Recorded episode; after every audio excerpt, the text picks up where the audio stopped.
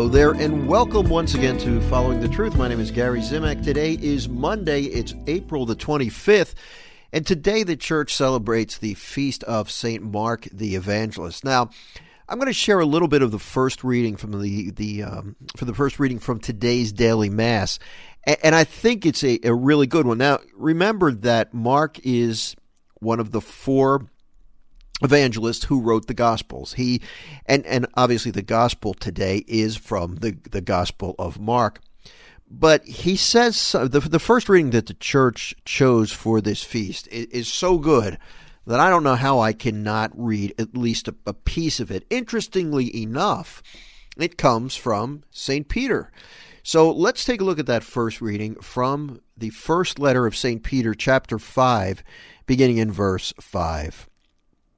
Beloved, clothe yourselves with humility in your dealings with one another, for God opposes the proud, but bestows favor on the humble. So, what, what Peter does is he's sort of setting this up the importance of humility. And, and, and you know, humility is something that we all should try to practice, but it's hard sometimes, especially if you're like me and you tend to like to be in control. If you're a worrier, you probably like to be in control.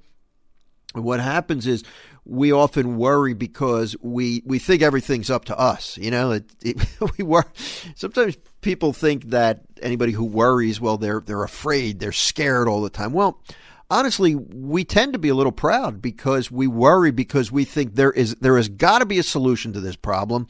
I don't even trust God to handle it for me. I mean, you know, we don't necessarily go through this thought process, but typically this is what happens. I know it's what I do, and I think, well, I don't, I don't want to get help with this problem. I, I want to handle this myself, and I have a tendency to to not turn to the Lord. I, have learned that that's wrong, and I've learned to to force myself to do it.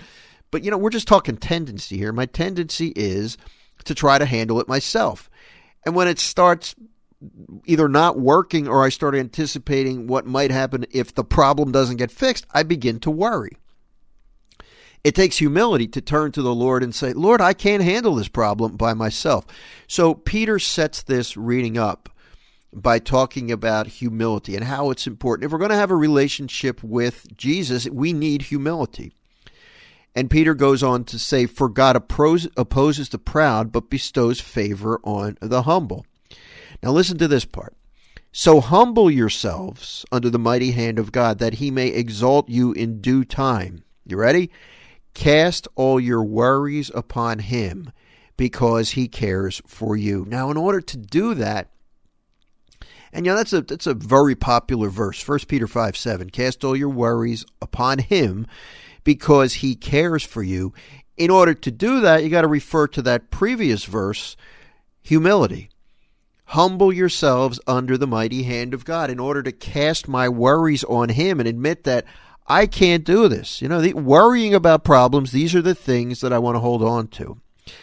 And in order to do that, in order to cast them on the Lord to ask for his help, I have to be humble.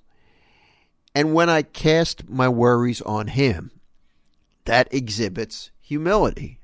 That shows that I'm being humble. So I want you to keep that in mind today.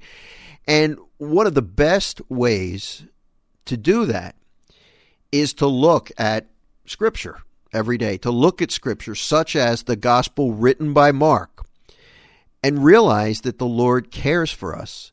And that's why so many times he reaches out, he helps people, he performs healings, he has compassion, he takes care of calming the storm at sea. You know, we read these details in Mark's gospel and in the other gospels too.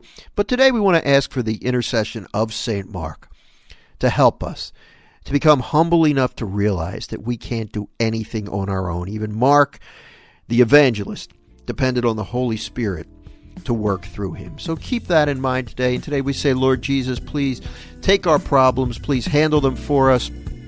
We know that you can do a much better job than we can. We ask this through the intercession of St. Mark the Evangelist. Well, there you go. Thank you for stopping by. I look forward, God willing, to being back with you here tomorrow for another five minutes on Following the Truth. God bless you. Talk to you next time.